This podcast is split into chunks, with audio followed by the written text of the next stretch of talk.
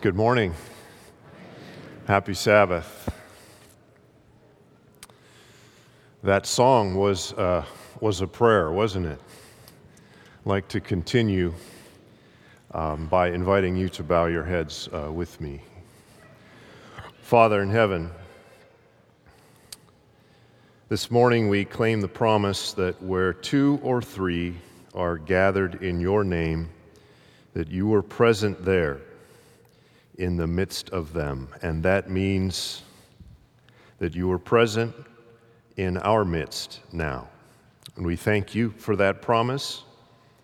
And we ask that we might be able to sense your presence and hear your voice. In Jesus' name, amen.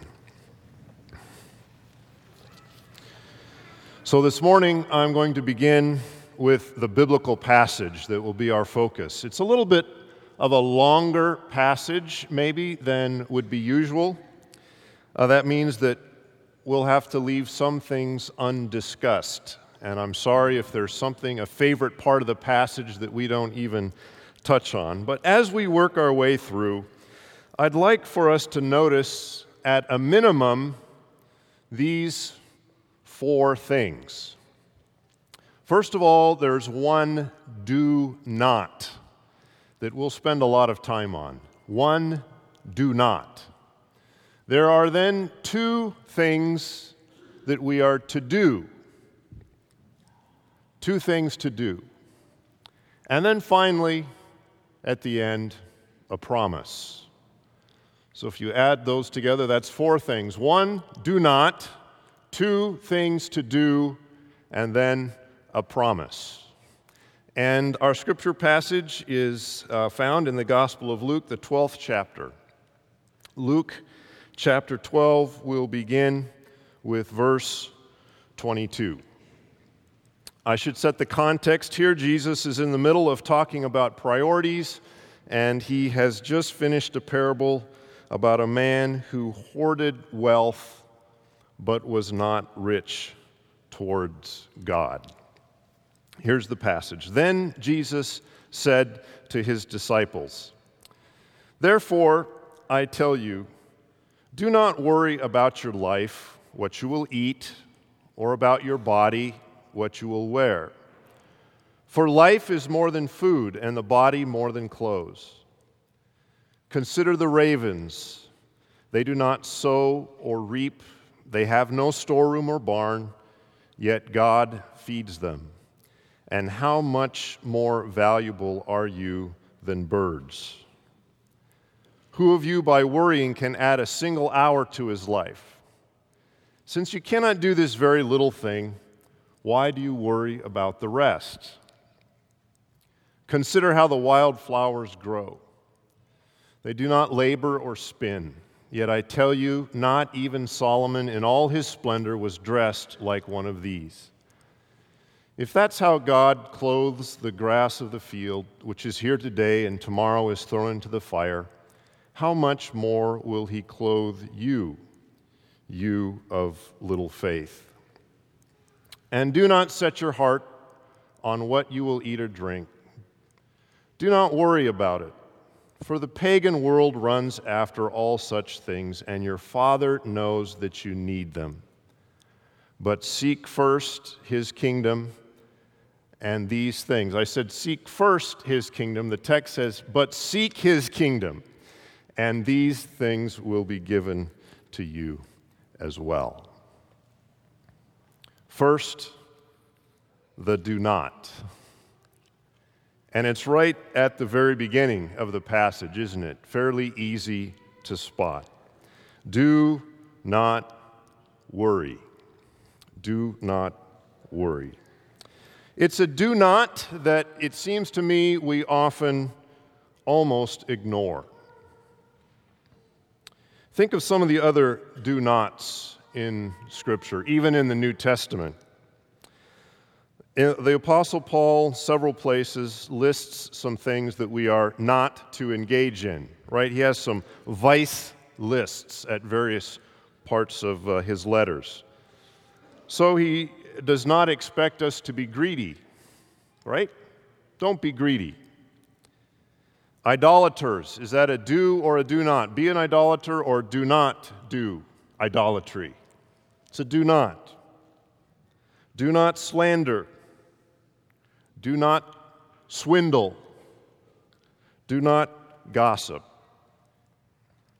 Jesus also has a number of do not statements. In the book of Luke, the same book that we are, uh, our, our scripture comes from, he quotes some of the Ten Commandments. He says, Do not commit adultery, do not murder, do not give false testimony. In his Sermon on the Mount, Jesus speaks against swearing and lusting. He says, Do not judge, do not condemn. And then there's the story, it's found in Matthew, Mark, and Luke, when people are bringing children to Jesus and some trying to, uh, try to stop the children from coming. And Jesus says, Do not hinder them. I would suspect that so far, as I've gone through this list of do nots, I would hope that you're all on board, aren't you? Like you're in agreement. Yes, these are things we should not do.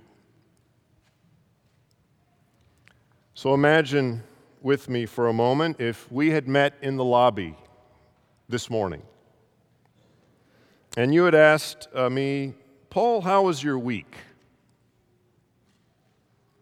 Imagine if I had said, that was kind of a rough week. Uh, I murdered somebody down in Pendleton this week. Paul, how was your week? Well, Lots of slandering, condemning, judging others. I swore a lot this week, too. What would your response be? Paul, how was your week? Well, I committed adultery, and the rest of the week was filled with lust. I was in town giving false testimony. Or I, was, I spent some time downstairs during Sabbath school time, hindering the little children that were coming to Jesus. if I was answering your sincere question sincerely, and I gave any one of those answers, I expect that you would have been shocked, maybe horrified. But if you had asked, Paul, how was your week? And I had said to you, you know, I've been worrying a lot this week about my life, wouldn't your response have been different? Oh, I'm sorry. You would have commiserated with me, perhaps.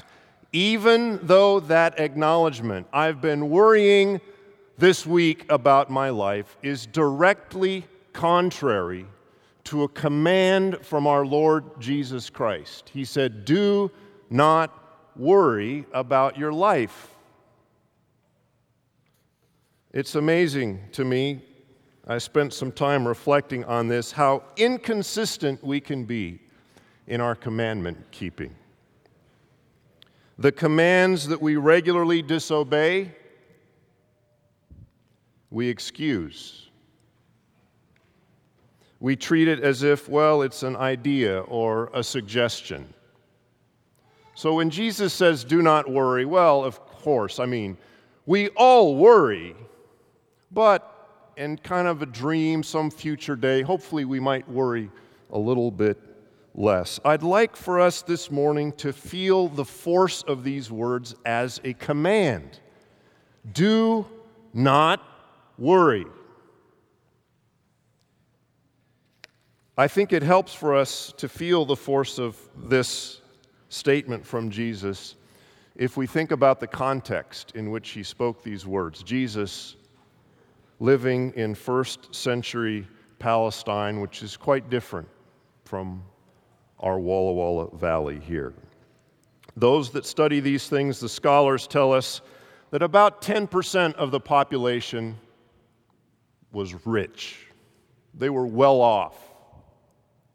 They had a surplus of food. They could decide what they were going to wear from day to day, about 10% of the population. And then there was essentially no middle class. The other 90% poor, hand to mouth, not always sure that they would have food for the next day. Something as simple even as preparing food, just a little glimpse into the first century world, even if you had grain for bread, which was the staple. It took hours every day, it was considered women's work. It took hours every day for women to grind that grain to flour in order to make bread just for their family. And they were grinding the grain on semi porous stones, which meant that the flour would have grit in it. Even the bread that you ate that you were thankful for, they tell us, would wear down people's teeth because of all the grit in their, in their bread.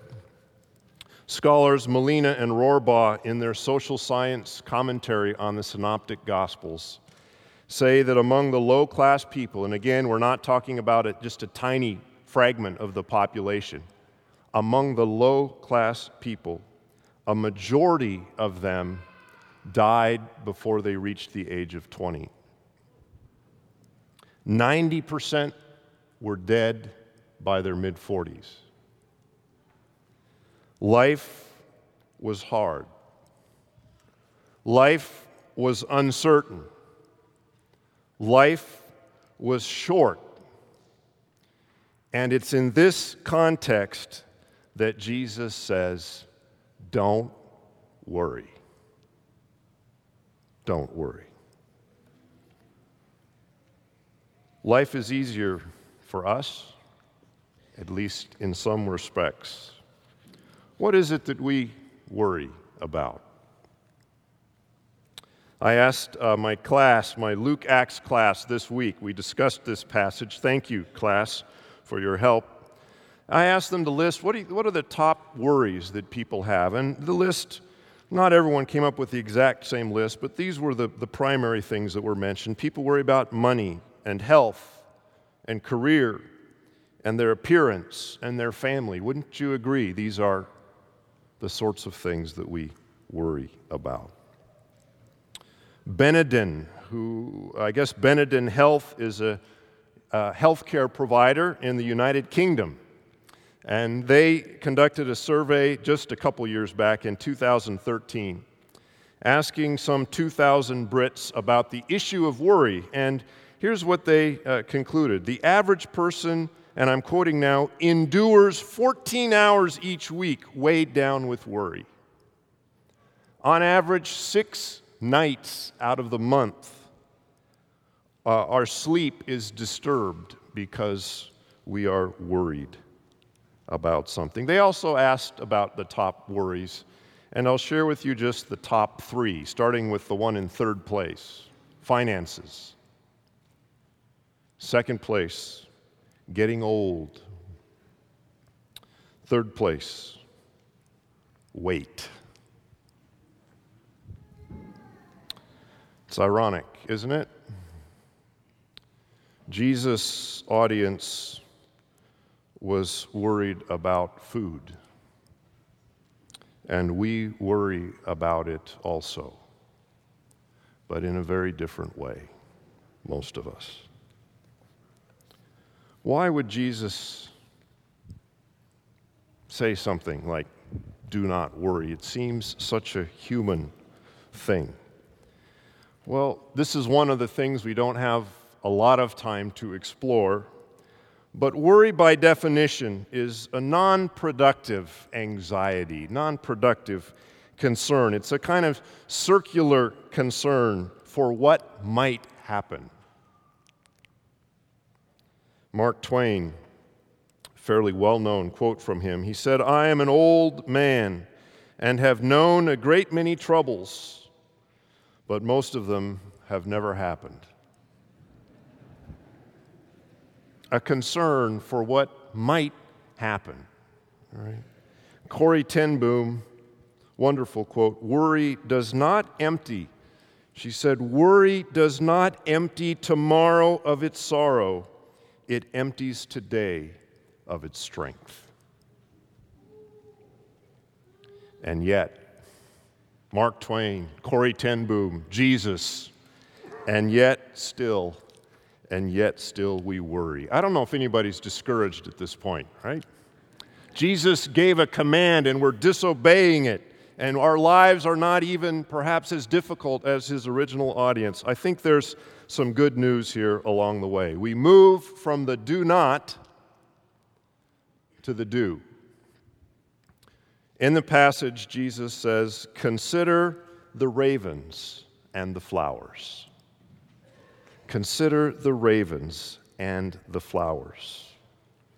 And I want to focus just for a moment specifically on the ravens.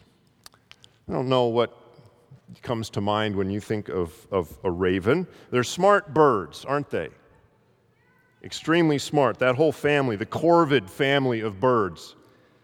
They plan, they play, they mate for life, they use tools, they can mimic human speech. You may have heard a raven speak, even. They're scavengers, they'll eat just about anything. And Jesus says to his audience, Consider the ravens. For his audience, I don't think any of these things I mentioned would be the thing that would come to mind first when Jesus said, Consider the ravens. Likely, they thought of a couple passages from the Old Testament Deuteronomy 11, I'm sorry, Leviticus 11, Deuteronomy 14. What's the problem with the raven? The Old Testament says that any kind of raven is detestable, it is an unclean animal. You are to detest any kind of raven. And Jesus says, God is a bird feeder. He doesn't just feed the cute, the colorful, the friendly birds. No, the big, noisy, thieving, unclean, detestable birds. God feeds them. And the point, I think, is clear, isn't it, church? If God is a bird feeder, then he's also, he also must be a people feeder. Big, noisy, thieving, gossiping, arrogant, unlovely, hypocritical, detestable people like you and like me. Consider the ravens. Don't worry.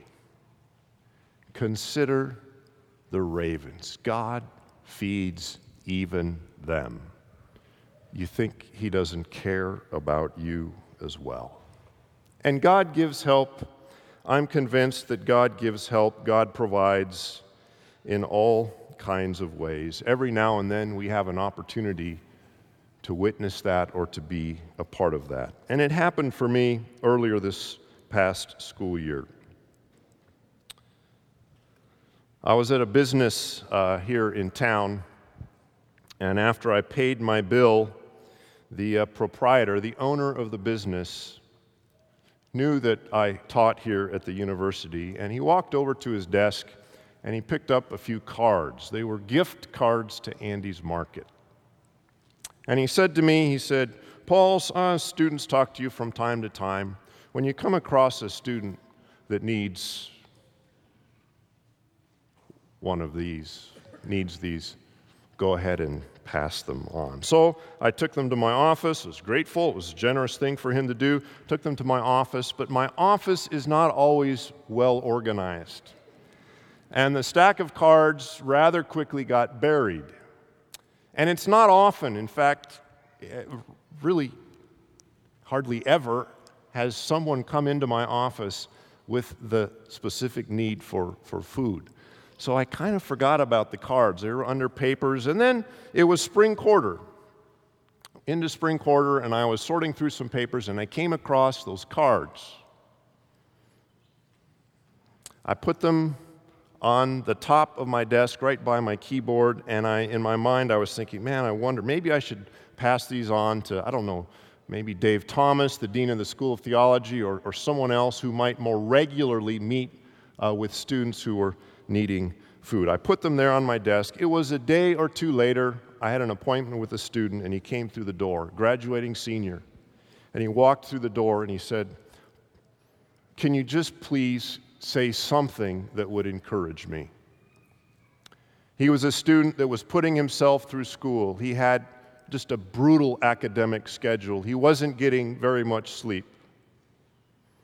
He had had a great job that then had ended unexpectedly through no fault of his own. And he said, I've budgeted out very, very carefully. He said, I have, I've, I've got enough money to last me to grad. He said, it goes right to graduation, but then I have no idea what's going to happen to me next. And so we talked, we prayed together, and he stood up to leave, and you know, than what I did. It was fresh in my mind. I grabbed a couple of those cards. I told him the story. It's not from me, I'm just passing these along. Gift cards to Andy's Market. And, church, I wish you could have seen his face.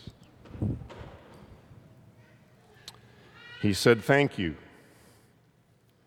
And then he said, this, you know what this means for me? He said, This means that between now and graduation, I will have the opportunity to eat fresh fruit and some fresh vegetables. God cares about the birds, even the detestable ones. He cares about us too, doesn't he? Do not worry.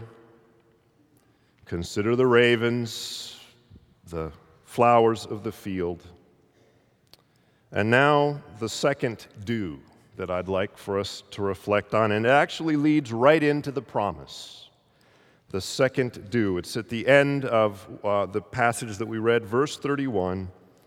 Seek the kingdom of God, but seek his kingdom and these things will be given to you as well. Worry isn't resolved by resolving not to worry. Worry begins to fade as we are actively engaged in pursuing a higher and a greater calling. Former colleague of mine, Bruce Johansen, I heard him tell the story, this little illustration about elephants. He said that when elephants are going through a village, the elephant handler will give them something to hold, a stick, something for them to hold with their trunk.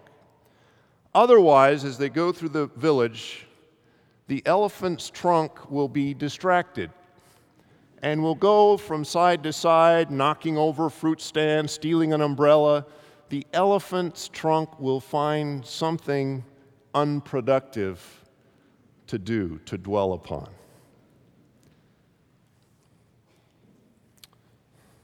Without a noble cause upon which to fix our minds, without responding to God's calling and seeking His will in our life, I believe that we too will easily get sucked into a life of very small worries. And this leads then to the promise. You heard it there, didn't you? But seek his kingdom, and these things will be given to you as well. Originally, I thought this was going to be the place I would stop, kind of with this final declaration. We've said, you know, don't worry, God takes care of us, seek his kingdom, and he'll provide us with what we need, right? Seems like a nice conclusion. But is it really true? If you're a good person seeking God's kingdom, do you always have enough to eat, or do good people sometimes starve? My sophomore year after my sophomore year here, I worked uh, for the Adventist Development and Relief Agency in a refugee camp. And I've shared little bits and pieces of that experience uh, from this place uh, here before in church. Um, the life of the refugees was difficult. I taught uh, English because if they learned English, it increased their chances of being accepted as an immigrant to a new country. In the morning, we had our standard English classes. In the afternoon, we had a more informal Bible English class. We would read the Bible in English, talk about the language, but then also discuss the content of what we read. And it was in this context that I became acquainted with a young man named Lee. He was actually a Khmer, but he and his family uh, had lived in Vietnam for some years. His father was an educated man and had been part of the previous regime. And so, with the coming of the, the new leaders, uh, he was seen as a threat. He was shot. Lee's father was shot while seated in his own home. Lee told me that his father, at various times as Lee grew up, had told him, If you ever get a chance, Lee, find out what you can about Christianity. Lee said he didn't know even why his father had said that. But when he came to the refugee camp and he learned about the Bible English classes, he saw this as an opportunity. And so he came to class. He was quiet, sincere, thoughtful. Rarely did he speak up in class. But he would write me notes, questions about not just what we talked about in class, but other things that he had been reading in the Bible. I kept some of those notes, and I'd like to read one of them to you this morning. It's very brief. I read in Bible about birds. Why sometimes we working and try, but still needing foods and clothes. Aren't we worth more than birds?